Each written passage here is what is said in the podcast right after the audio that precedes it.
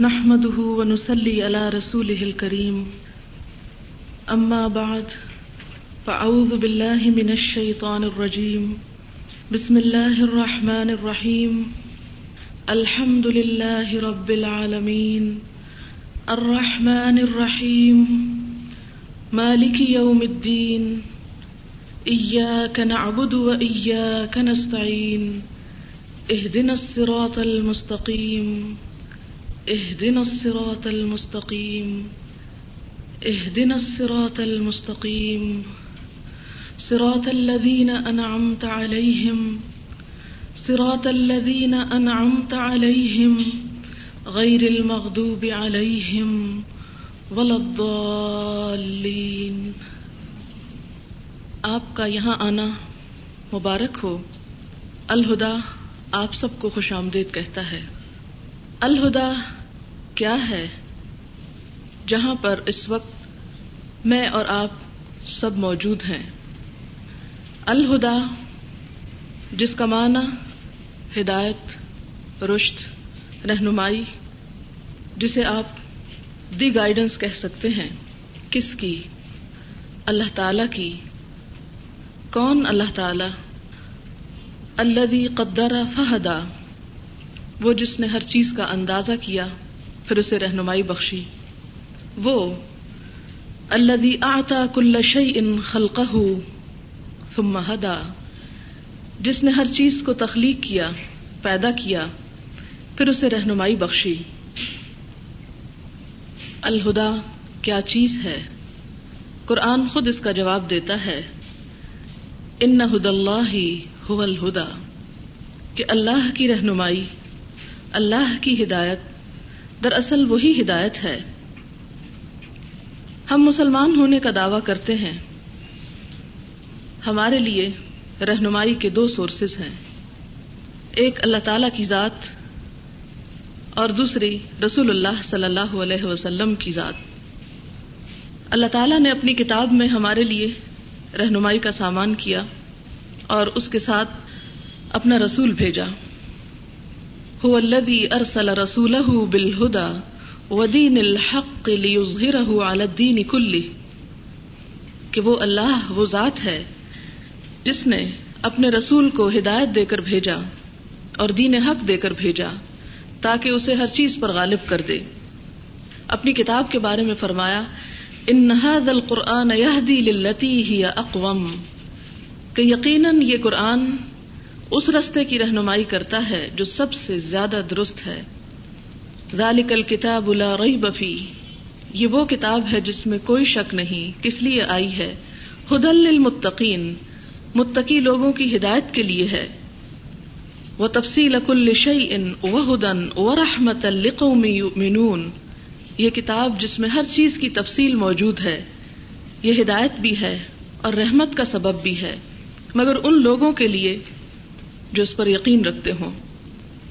حضور اکرم صلی اللہ علیہ وسلم کے بارے میں فرمایا ان نقل تحدی الا سرات مستقیم یقیناً آپ سیدھے رستے کی طرف رہنمائی کرتے ہیں۔ یاسین، والقرآن الحکیم ان نقل من المرسلین اللہ سرات مستقیم یاسین قسم ہے قرآن حکیم کی، یقیناً آپ رسولوں میں سے ہیں، سیدھے رستے پر ہیں۔ لہذا صحیح رہنمائی اگر ہمیں کہیں مل سکتی ہے، تو اللہ تعالی کی کتاب اور اس کے رسول صلی اللہ علیہ وسلم کی سنت ہی میں مل سکتی ہے۔ اور اسی لیے ہمیں فرمایا گیا کہ ان تتی تحتدو اگر تم اس کی پیروی کرو گے اس کی اطاعت کرو گے تو ہدایت پاؤ گے اور اس کے بعد ان لوگوں کی زندگیاں ہمارے لیے روشنی کا نمونہ ہے رہنمائی کا ذریعہ ہے جنہوں نے اللہ کے رسول صلی اللہ علیہ وسلم کی پکار پر لبیک کہا، ان کا ایمان ہمارے لیے قابل تقلید ہے یعنی صحابہ کرام رضوان اللہ علیہ اجمعین انہیں کے بارے میں فرمایا گیا فن آمن بمسلم آمن تم بھی فقد احتدو اگر وہ لوگ بھی ایمان لائیں جیسا کہ تم ایمان لائے ہو، تو وہ ہدایت پا گئے۔ ہدایت کب ملتی ہے انسان کو؟ کیسے ملتی ہے؟ ہدایت کی تمنا تو سبھی کرتے ہیں اور دعوی بھی کرتے ہیں کہ ہم سب ہدایت پر ہیں۔ لیکن اس کے باوجود ہر نماز میں ہمیں حکم دیا گیا کہ دعا مانگو اح دن الصراط المستقیم، کہ اللہ تو ہمیں سرات مستقیم کی رہنمائی عطا کر۔ لیکن سرات مستقیم کی صرف دعا مانگ لینا کافی نہیں، اس کے لیے کوشش ضروری ہے، اس کے لیے محنت ضروری ہے، اس کے لیے علم ضروری ہے۔ اور اسی کے لیے فرمایا ولدین جاہدو فینا لنہدینہم سبلنا۔ کہ وہ لوگ جو ہمارے رستے میں جد و جہد کریں گے، کوشش کریں گے، محنت کریں گے، ہم انہیں ضرور اپنا رستہ دکھائیں گے۔ اور اس کے لیے یہ بھی شرط ہے کہ ہمارا اللہ تعالی کی ذات پر پورا بھروسہ ہو۔ وہ میں یؤمن جو اللہ پر بھروسہ کرتا ہے، ایمان رکھتا ہے، اللہ تعالیٰ اس کے دل کو رہنمائی عطا کرتے ہیں۔ اور والذین اہتدوا، زادہم ہدا، وہ لوگ جو ہدایت پانے کی کوشش کرتے ہیں۔ اللہ تعالیٰ ان کی ہدایت میں اور اضافہ کرتا ہے۔ تو گویا ہدایت ایک ساکت، جامع چیز نہیں، بلکہ ایک ایسی چیز ہے جو دن بدن بڑھتی رہتی ہے، جس کے لیے کوشش کرنا پڑتی ہے۔ اور زندگی کے آخری دم تک جس کی انسان کو ضرورت رہتی ہے۔ اور جو شخص بھی خدا کی طرف رجوع کرتا ہے وہ یہ دی الہی میونیب وہ اسے اپنے رستے کی رہنمائی ضرور کرتا ہے۔ اور اسی کے بارے میں فرمایا یہ دی بہ اللہ من تبا اردوان سب السلام۔ اللہ تعالیٰ ہدایت دیتا ہے، رہنمائی کرتا ہے ان لوگوں کی، جو اس کی رضا کی پیروی کرتے ہیں، سلامتی کے رستوں کی طرف۔ گویا ہدایت کا رستہ انسان کو سلامتی کی طرف لے جانے والا ہے۔ ہدایت کس کو نہیں ملتی؟ ہدایت اسے نہیں ملتی جو اپنے آپ پہ ظلم کرتا ہے۔ ان اللہ لا يهدي القوم الظالمین۔ فاسقین کو نہیں ملتی۔ واللہ لا يهدي القوم الفاسقین۔ اس کو نہیں ملتی جو خود گمراہ ہونا چاہتا ہے، جو بھٹکتے رہنا چاہتا ہے۔ ان اللہ لا يهدي من يضل اور اس کو نہیں ملتی جو حد سے بڑھنے والا اور سخت جھوٹا ہے۔ ان اللہ لا يهدي من هو مصرف کذاب۔ اور پھر اس کو بھی نہیں ملتی جو صرف اپنی خواہشات نفس کی پیروی کرتا چلا جائے۔ ومن عدل ممن اتبع هواه بغیر هدى من اللہ اور اس سے بڑھ کر گمراہ کون ہو سکتا ہے جو صرف اپنی خواہشات کی پیروی کرے بغیر اللہ کی کسی ہدایت کے؟ اور پھر یہ کہ جو شخص اللہ تعالی کی طرف سے منہ مو موڑ جاتا ہے، اللہ تعالیٰ اس کی بھی رہنمائی نہیں کرتا۔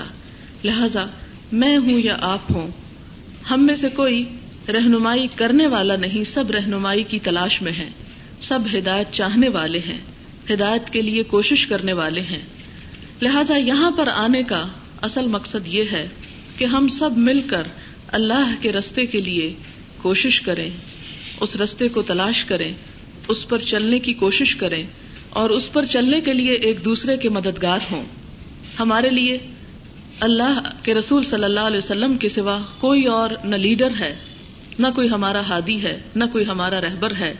اصل ہدایت اور اصل روشنی کا سر چشمہ وہی ذات ہے جس نے اللہ کے پیغام کو ہم تک پہنچایا۔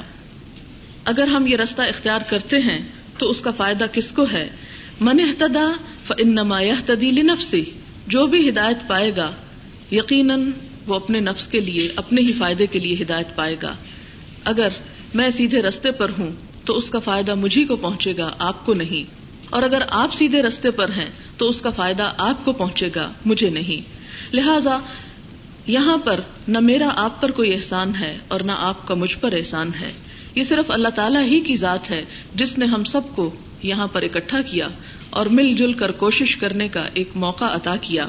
اور اگر ہم اس معاملے میں واقعی خالص ہوئے، تو اللہ تعالیٰ کا یہ وعدہ ہے وہ انی لغفار لمن تابا و امنا و امل ثم اور یقیناً میں ضرور بخشنے والا ہوں ان لوگوں کو جو توبہ کر لیں، جو ایمان لائیں اور جو نیک کام کریں۔ تم محتدا پھر ہدایت کی راہ پر رہیں، پھر ہدایت پاتے رہیں۔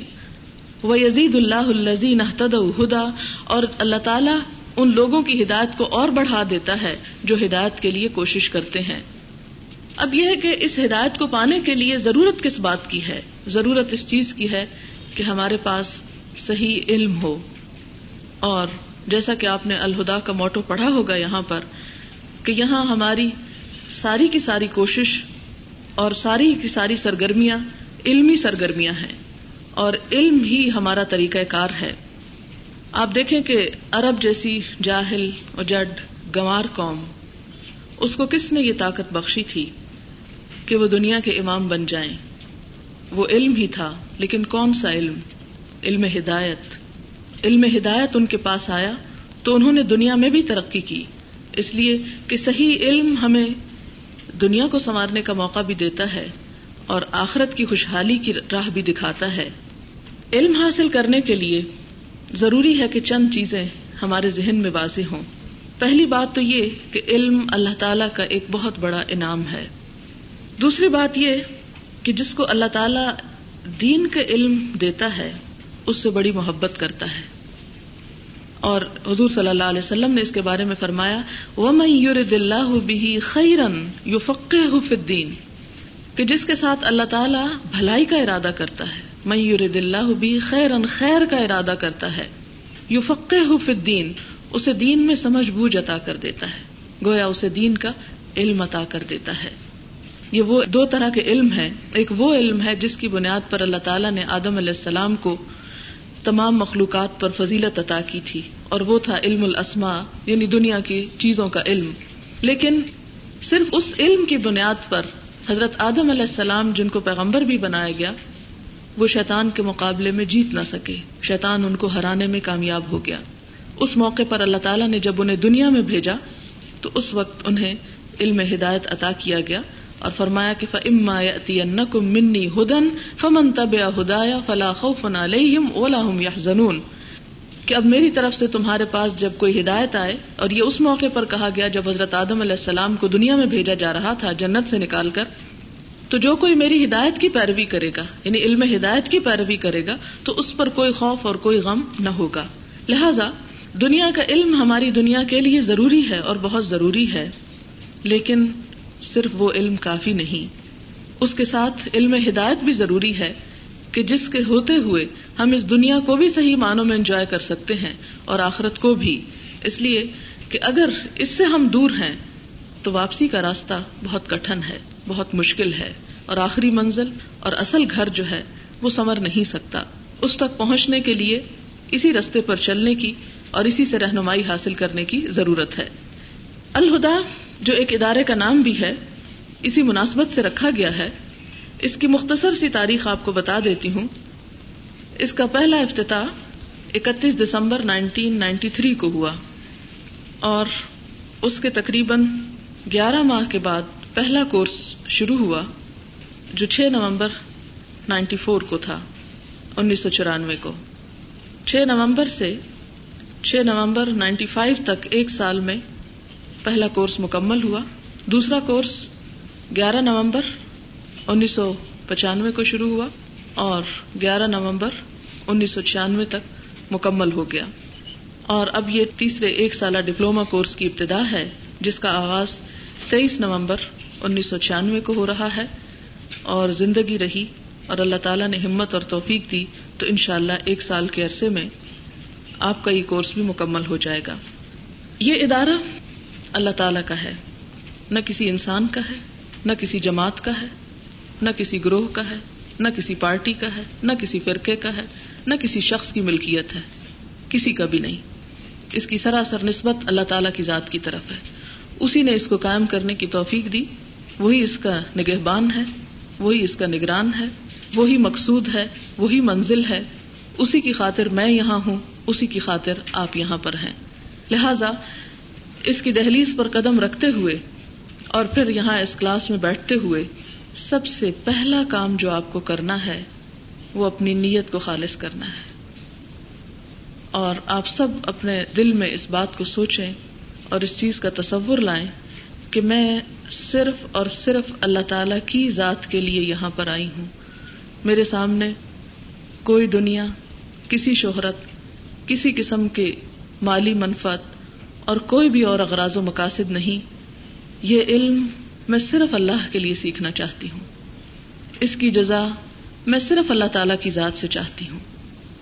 اور جتنی جتنی یہ نیت خالص ہوتی چلی جائے گی، آپ خود اپنی زندگی میں یہ بات محسوس کریں گے کہ اتنا ہی آپ کے دل کو سکون اور اطمینان، یقین اور وہ کیفیت حاصل ہوگی جو شاید اس سے پہلے زندگی میں آپ کو کبھی نہ ملی ہو۔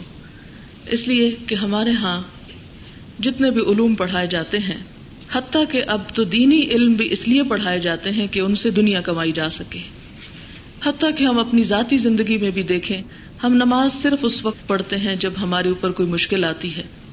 ہم صرف اس وقت قرآن خانی کرتے ہیں جب ہمارے اوپر کوئی تکلیف ہوتی ہے۔ قرآن خانی اور جتنے بھی دوسرے نیکی کے تصور سے ہم کام کرتے ہیں ان سب کے پیچھے صرف دنیا کا فائدہ ہوتا ہے، جبکہ اسلام کی تعلیم یہ ہے کہ ربنا آتنا فی دنیا حسنا و فل آخرت حسنا وقنا عذاب النار۔ کہ اللہ دنیا میں بھلائی عطا کر اور آخرت میں بھی بھلائی عطا کر اور ہمیں آگ کے عذاب سے بچا لے۔ آپ دیکھیں کہ آخرت اعلی منزل ہے۔ اگر ہم اس کی طرف سفر شروع کریں گے تو دنیا رستے میں خود بخود آ جائے گی۔ دنیا ہماری منزل نہیں، دنیا ہماری نیت نہیں، دنیا ہمارا مقصود نہیں۔ ہماری اصل منزل اور ہمارا اصل مقصد آخرت ہے۔ یہ رستے میں ہے۔ اگر ہم نے اعلیٰ ترین منزل کی طرف سفر شروع کر دیا، تو رستے کی بھلائی خود بخود مل جائے گی۔ لیکن اگر ہم صرف دنیا ہی کے، دنیا جس کا مطلب ہی نچلی چیز ہے، صرف اس کے غلام اور بندے بن کر رہ گئے، تو دنیا تو مل جائے گی۔ لیکن آخرت کی طرف سفر جو ہے وہ مشکل ہوگا۔ اور آپ دیکھیں کہ صحابہ کرام جو حضور صلی اللہ علیہ وسلم پر ایمان اور آپ کے پیغام پر ایمان اللہ کی خاطر لائے تھے، کیا ان کی زندگیوں میں دنیا نہیں آئی؟ ٹھیک ہے، ابتدائی چند سال بہت مشکل تھے، آپ خود تاریخ پڑھ کر فیصلہ کریں گے۔ لیکن بعد کا دور، جیسے قرآن پاک میں اللہ تعالیٰ نے خود وعدہ کیا ولآخرت خیر الک من الا ولسوف يعطيك ربك فترضى کہ بعد کا دور تمہارے لیے پہلے دور سے بہتر ہے اور تمہارا رب ان قریب تمہیں وہ کچھ دے گا کہ تم راضی ہو جاؤ گے۔ اللہ تعالیٰ نے یہ ساری دنیا ہمارے ہی لیے پیدا کی ہے۔ ہمیں ہی اس کو استعمال کرنا ہے۔ اس کے فائدے تو ہمارے ہی لیے ہیں۔ اور وہ فائدے تو انسان کو ملتے ہی ہیں، پہنچتے ہی ہیں۔ اس سے باہر تو ہم کہیں جا نہیں سکتے۔ یہ سب نعمتیں جو اللہ تعالیٰ نے بنائی ہیں کیا ہم اسی کا نام لیں گے تو ہم سے چھن جائیں گی؟ یہ ایک بہت بڑی غلط فہمی ہے جو ہم میں ڈال دی گئی ہے کہ جو اللہ کی طرف آتا ہے اور جو دین کی طرف آتا ہے، دنیا اس سے چھن جاتی ہے۔ دنیا چھن کے آخر کہاں جاتی ہے؟ کہیں نہیں جاتی۔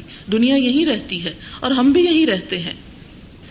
اللہ تعالیٰ صرف ہمارے دل سے اس کی ہرس نکال دینا چاہتے ہیں اور ہمیں اپنے قریب کرنا چاہتے ہیں اور ساری نعمتیں یہاں کی بھی اور وہاں کی بھی ہم پر عام کر دینا چاہتے ہیں۔ لیکن جب ہم اس کو نہیں سمجھتے، تو پھر ہمیں شیطان خوف دلاتا ہے، پریشان کرتا ہے۔ آپ نے اتنے سال جو کچھ بھی پڑھا، کم از کم چودہ سال آپ نے پڑھا۔ اور اس چودہ سال پڑھنے سے آپ کو کیا ملا؟ دنیا ملی ہوگی یا ابھی دنیا کی مزید تلاش میں ہوں گے؟ لیکن جہاں اتنے سال ہم نے دنیا کی نیت رکھ کر پڑھا، وہاں ایک سال ہم صرف اللہ کی خاطر پڑھ لیں۔ صرف اللہ کی خاطر۔ اور پھر ان دونوں علوم میں اور دونوں نیتوں میں فرق ملاحظہ کریں گے انشاءاللہ ایک سال کے بعد۔ یہاں پر علم کے حوالے سے میں چند باتیں تمہید کے طور پر آپ کے گوشت گزار کرنا چاہتی ہوں۔ ہماری تاریخ بھری پڑی ہے۔ علم کے سنہری باب سے چند ایک مثالیں آپ کے سامنے لاؤں گی، اس لیے کہ آپ بھی اسی سفر پر روانہ ہوئے ہیں۔ یہ حدیث تو آپ سب نے سن رکھی ہوگی کہ جو شخص علم کے لیے گھر سے نکلتا ہے یعنی پہلی چیز تو نیت اور دوسری چیز اب کوشش، علم کے لیے جو شخص گھر سے نکلتا ہے، اس کی جزا کیا ہے؟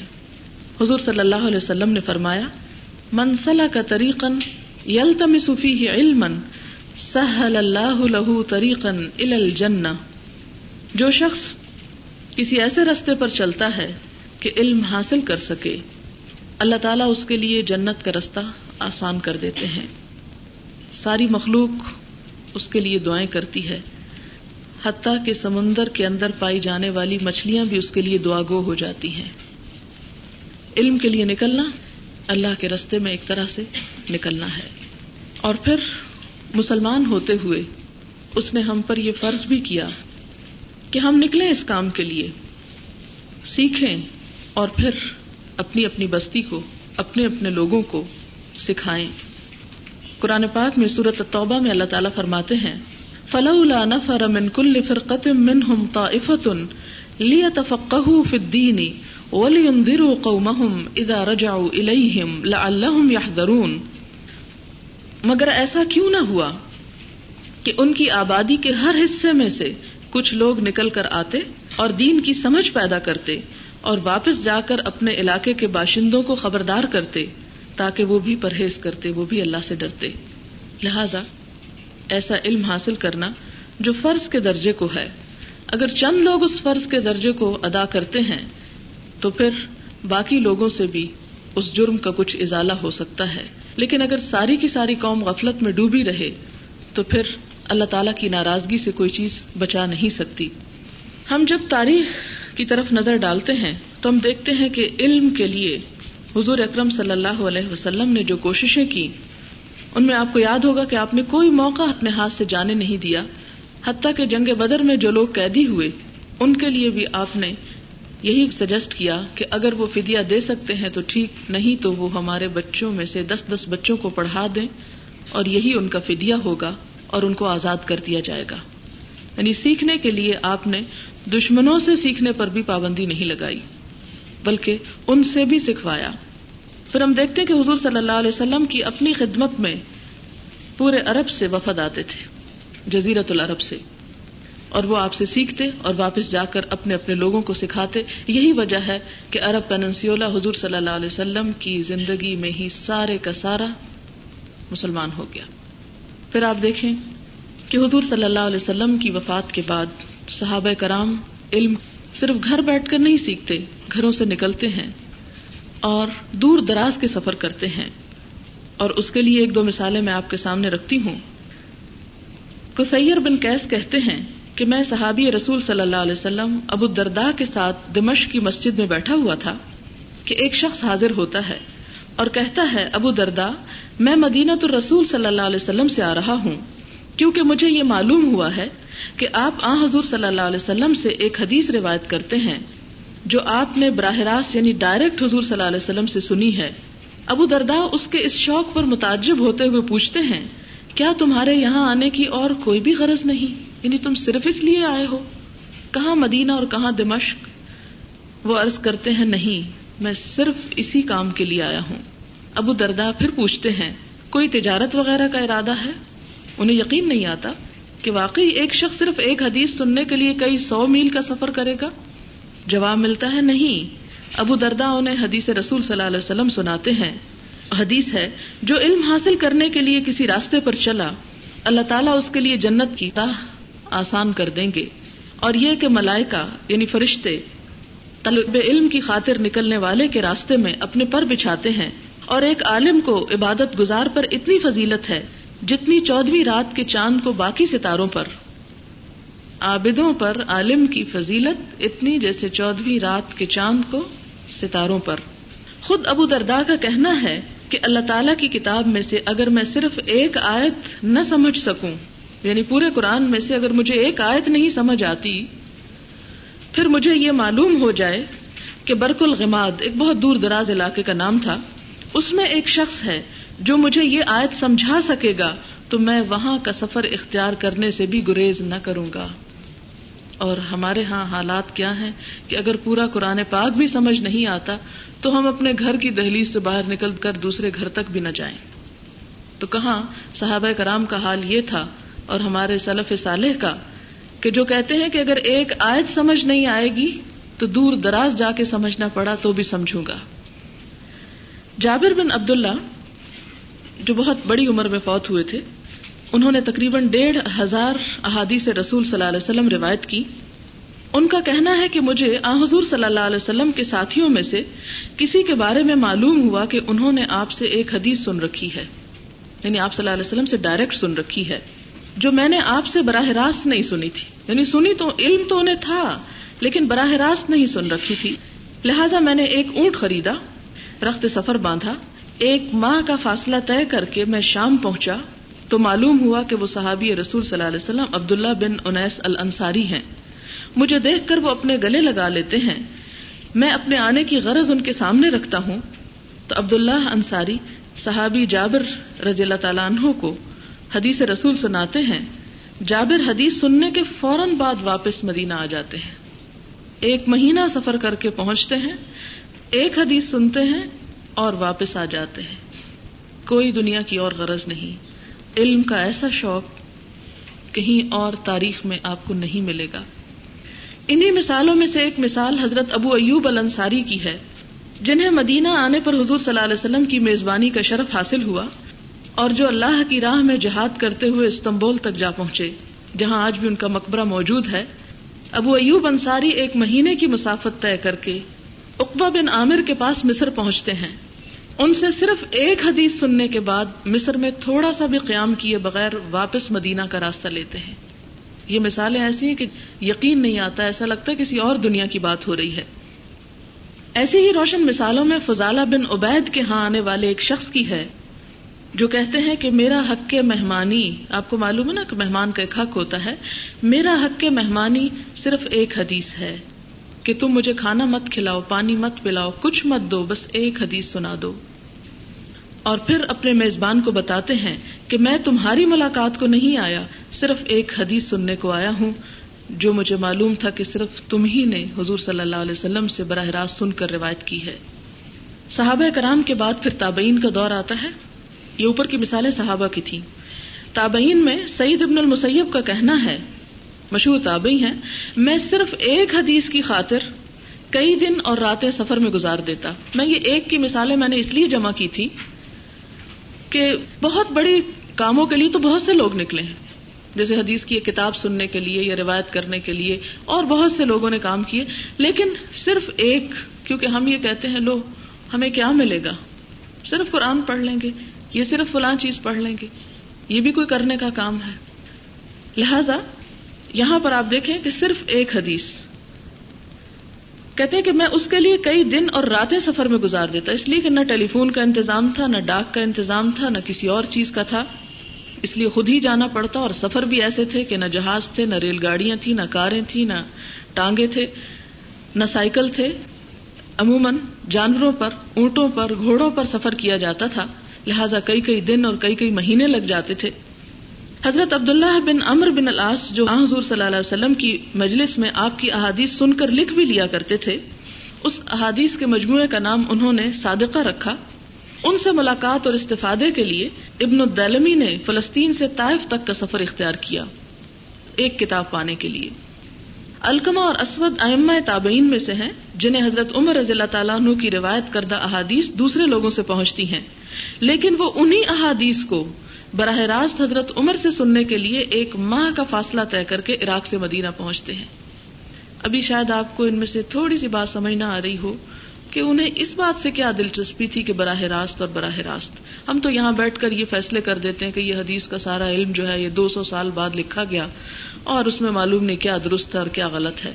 یہ تو جب آپ تاریخ پڑھیں گے تو آپ کو معلوم ہوگا کہ اس علم کو کس طرح محفوظ کیا گیا۔ اور یہاں پر آپ حیران ہو گئے اور شاید آپ انہیں احمد سمجھے کہ ایک حدیث کے لیے ہم تو یہاں بیٹھے ٹیلی فون کر کے مسئلہ پوچھ لیں۔ پھر اس کے بعد ابو اسحاق سبھی کا کہنا ہے کہ مجھے کسی بھی سرزمین میں جب کسی علم کے خزانے کی اطلاع ملی، میں اسی طرف سفر کے لیے روانہ ہو گیا۔ مقبول تو یہاں تک kehte ہیں کہ طلب علم کی خاطر میں نے ساری زمین کی خاک چھان ماری۔ اس وقت امریکہ دریافت نہیں ہوا تھا۔ دمشق کے رہنے والے یہ تابعی صرف ایک مسئلے کی تحقیق میں اپنے سفر کی رداد اس طرح بیان کرتے ہیں کہ میں بنی حزیل کی ایک خاتون کا مصر میں غلام تھا۔ جب اس نے مجھے آزاد کیا تو مصر میں میں نے جو علم میسر تھا وہ حاصل کیا۔ پھر حجاز کا سفر اختیار کیا۔ وہاں بھی پوری تسلی کرنے کے بعد عراق روانہ ہو گیا۔ اور اس وقت تک وہاں سے نہ نکلا جب تک وہاں سے سب کچھ نہ پا لیا۔ پھر شام گیا۔ مسلسل تحقیق میں مصروف رہا اور یہ تمام کوششیں صرف نفل نماز کے بارے میں آ حضور صلی اللہ علیہ وسلم کے طریقہ کار کو جاننے کے لیے تھی۔ فرض بھی نہیں تھا، صرف یہ جاننا چاہتے تھے کہ آپ نفل نماز کیسے ادا کرتے تھے۔ اور ہمارے سامنے تو ابھی اندھیروں کے ایک وسیع میدان ہے حسن بصری بھی کاب بن اجرا سے صرف اتنی بات جاننے کے لیے بسرا سے کوفہ کا سفر کرتے ہیں کہ جب آ حضور صلی اللہ علیہ وسلم کے ساتھ آپ نے ہدیبیہ کے سال عمرہ کیا اور کسی تکلیف کی وجہ سے آپ نے سر مڈا دینے کا فدیہ دیا تھا تو وہ کتنا تھا؟ صرف یہ بات جاننے کے لیے کیونکہ انہیں معلوم ہوتا کہ فلاں صحابی جو تھے وہ آپ کے ساتھ تھے اور قریب تھے کیونکہ بڑا لشکر تھا۔ سولہ سو کے قریب لوگ تھے اس لیے۔ سب تک شاید بات نہ پہنچی تو جو قریب ترین تھے ان سے پوچھنے کے لیے خود جا کے تحقیق کرتے ہیں کہ واقعی تم نے یہ بات سنی۔ اور وہ کہتے ہیں، اس کا جواب ہوتا ہے ایک بکری۔ یعنی گویا ایک لفظ سیکھنے کے لیے انہوں نے بسرا سے کوفہ کا سفر کیا۔ مشہور امام حدیث زہری نے اپنی زندگی کے پینتالیس سال فورٹی فائیو ایئرس علم کی خاطر سفر میں گزارے۔ اور پھر بہت سے لوگ ایسے بھی ہیں کہ جنہیں ان سفروں میں بھوک اور پیاس اور تکلیف اور دیگر مشقت سے بھی گزرنا پڑا۔ ابو حاتم الرازی جو ہیں، وہ بسرا میں طلب علم کے لیے تشریف لے گئے۔ جب تمام پیسے ختم ہو گئے تو باری باری اپنے کپڑے بیچنے شروع کر دیے۔ یہاں تک کہ یہ سلسلہ بھی ختم ہوا اور کھانے کے لیے کچھ بھی نہ بچا۔ لیکن اس کے باوجود مسلسل علماء کے پاس حاضر ہوتے رہے۔ کہتے ہیں کہ ایک دن شام کو جب میں اپنے ٹھکانے پہ لوٹا تو بھوک کی شدت مٹانے کے لیے صرف پانی پیتا رہا، کچھ نہیں تھا میرے پاس کھانے کو۔ صبح پھر شدید بھوک کی حالت میں دوبارہ طلب علم کے لیے نکل کھڑا ہوا، طلب دنیا کے لیے نہیں۔ کیونکہ انہیں پتا تھا کہ ہماری زندگی کا ایک مقصد ہے اور اس مقصد کے لیے وہ کسی اور چیز کو بیچ میں نہیں لا سکتے تھے۔ ابن طاہر المقدسی، یہ چھٹی صدی کے علماء میں سے ہیں، اپنے بارے میں کہتے ہیں کہ طلب علم کی خاطر میں گرمی میں ننگے پاؤں چلتا یعنی یہ نہیں جان بوجھ کے جوتا نہیں ہوتا تھا۔ اور کبھی ایک مرتبہ بھی سواری میسر نہیں آئی۔ میری کتابیں میری پشت پر لدی ہوتی، دو مرتبہ شدت گرمی سے میں نے خون کا پیشاب کیا۔ ایک دفعہ بغداد اور دوسری مرتبہ مکہ میں، کیونکہ اس گرمی کا آپ اندازہ نہیں کر سکتے۔ ابو حاتم اور راضی دو سو تیرہ ہجری میں رمضان کے مہینے میں بیس سال کی عمر میں اپنے گھر سے نکلتے ہیں۔ دو سو تیرہ ہجری میں جب ان کی عمر صرف بیس سال ہے ٹوینٹی ایئرس اونلی اور سات سال مسلسل سفر کی حالت میں گزارتے ہیں۔ اور اس کے بعد واپس لوٹتے ہیں۔ اپنے سفر کی رداد اس طرح لکھتے ہیں کہ میں نے ایک ہزار فرسخ، تقریباً پانچ ہزار kilometre five thousand kilometre اور یہ اگر میں آپ کو دکھاؤں تو آپ دیکھیں گے کہ مسلمانوں کی سلطنت اس صدی میں کتنی وسیع ہو چکی تھی اگر آپ سارے کا اندازہ لگائیں کہ ایک طرف یورپ ہے اسپین ہے اور دوسری طرف ہند یعنی یہ علاقے فتح ہو چکے ہیں، پھر افغانستان اور ایران اور اوپر جو روسی مسلمان ریاستیں آزاد ہوئی ہیں، وہ سارے علاقے۔ تو ان سب کا فاصلہ اگر ناپا جائے جہاں جہاں علماء بکھرے ہوئے تھے، تو وہ پانچ ہزار کچھ زیادہ نہیں ہے۔ پھر کہتے ہیں کہ میں نے کئی دفعہ کوفہ سے بغداد، مکہ سے مدینہ کا سفر کیا۔ بحرین سے مصر مصر سے رملہ رملہ سے بیت المقدس، اسقلان تبریا پھر تبریا سے دمشق، وہاں سے ہمس، وہاں سے انتاکیا پھر ترسوس ترسوس سے پھر ہمس لوٹ آیا، کیونکہ ابھی مجھے ابو الیمان سے کچھ احادیث سننا تھی۔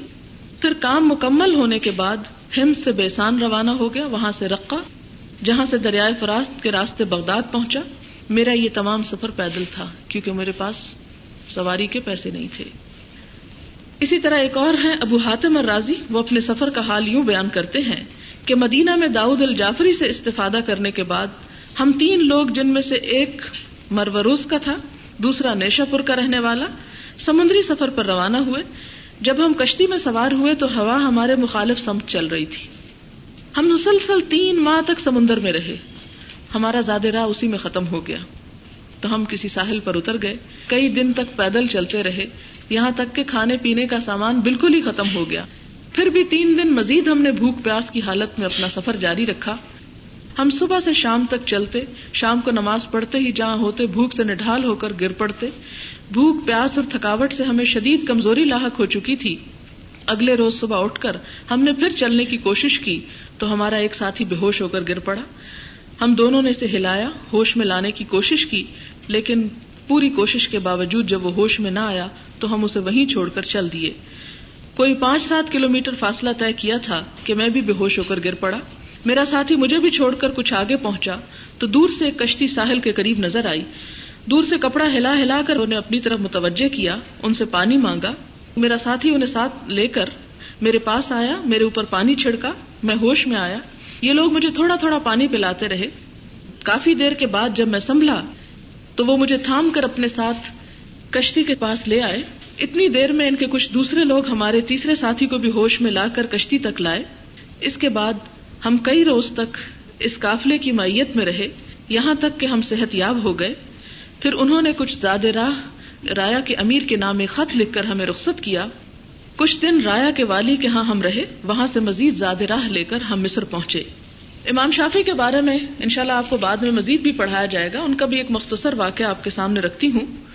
کہ امام شافی جو تھے وہ چودہ سال کی عمر میں قرآن پاک حفظ کرنے کے علاوہ اپنے شہر کے تمام علماء سے استفادہ کر چکے تھے۔ مکہ کے رہنے والے تھے۔ اپنی ماں کا واحد سہارا تھے، باپ فوت ہو چکے تھے۔ لیکن اب یہ تھا کہ اپنے شہر میں تو سب علماء سے پڑھ چکے۔ مزید علم حاصل کرنے کی کوئی جگہ نہ بچی تھی۔ لہذا انہوں نے اپنی ماں سے اجازت مانگی کہ دوسرے شہر میں جا کے انہیں پڑھنے کی اجازت دی جائے۔ ماں بہت پریشان ہوئی کہ میں اکیلی ہوں تم مجھے چھوڑ کر کہاں جاؤ گے؟ لیکن جب دیکھا کہ بیٹا کسی طور پر بھی باز نہیں آتا، تو اس کے پاس اور کوئی چارہ نہیں تھا کہ اسے روانہ کرے۔ اور پاس زیادہ راہ بھی نہیں تھا، صرف دو یمنی چادریں تھیں۔ انہوں نے انہیں کو اپنے بیٹے کے حوالے کیا اور اللہ کے آسرے رخصت کر دیا۔ امام شافی مدینہ روانہ ہوتے ہیں۔ وہاں سب سے بڑے اس وقت کے امام امام مالک کے پاس مسجد نبوی میں حاضر ہو کر درس حدیث سنتے ہیں، معطا پڑھ لیتے ہیں۔ اپنا سارا رستہ جو مکہ سے مدینہ کے درمیان کا تھا، قرآن پاک کی تلاوت میں گزارتے ہیں اور خود لکھتے ہیں کہ میں نے اس سفر میں سولہ قرآن پاک ختم کیے۔ کیونکہ سارا رستہ سفر کبھی پیدل ہوتا، کبھی کسی سواری کے اوپر، تو ظاہر ہے کہ کئی دن لگتے ہوں گے اس میں۔ مدینہ پہنچ کر معطا کا درس لیا اور حفظ کر ڈالی۔ پھر کوفہ کی جانب رخ کیا اور کوفہ کے دو بڑے عالم، امام ابو یوسف اور محمد، جو امام ابو حنیفہ کے شاگرد ہیں چوبیس دن مسلسل اونٹ کی سواری کے بعد ان کے حضور حاضر ہوا۔ آپ اندازہ کریں کہ خود امام شافی ہیں۔ پہلے امام مالک سے علم حاصل کرتے ہیں، پھر امام ابو حنیفہ کے شاگردوں کے پاس جاتے ہیں۔ ان لوگوں میں کوئی تعصب نہ تھا، کوئی فرقہ واریت نہ تھی، کوئی ایک دوسرے کے خلاف بغض اور حسد نہ تھا۔ وہ سب ایک دوسرے سے اپنی علمی پیاس بجھاتے تھے۔ یہ سب کچھ جو فرقہ واریت کے نام پر آج ہو رہا ہے، یہ اسلام کی نہ تو تعلیمات ہیں اور نہ ہی ابتدائی دور میں اس کی کوئی مثال آپ کو ملے گی۔ پھر اس کے بعد کہتے ہیں کہ میں جب علم حاصل کر چکا وہاں پر تو ہارون الرشید سے ملاقات ہوئی۔ اس نے قاضی کے عہدے کی پیشکش کی، لیکن ٹھکرا کر بغداد کی جامع مسجد میں آ گیا۔ تین سال تک بغداد میں قیام کیا، پھر دوبارہ اپنے استاد امام مالک کے پاس حاضر ہوا۔ تین دن مختصر قیام کے بعد واپس ماں کے قدموں میں جا پہنچا۔ واپسی پر امام مالک نے جو ہدیے اور اونٹ وغیرہ ساتھ دیے تھے، ماں ان چیزوں کو دیکھ کے پریشان ہو گئی کہ میں نے بیٹا کس لیے بھیجا تھا اور یہ کس حال میں واپس آ رہا ہے۔ اور شہر سے باہر نکل کر جہاں اس کے استقبال کے لیے کھڑی تھی، تو کہنے لگی، میں نے تو تمہیں علم کی خاطر بھیجا تھا، دنیا کمانے کے لیے نہیں۔ کہنے لگے، ماں پھر ان چیزوں کا میں کیا کروں؟ ماں کہنے لگی کہ صدقہ کر دو، تاکہ میری نیت میں خلل نہ آئے۔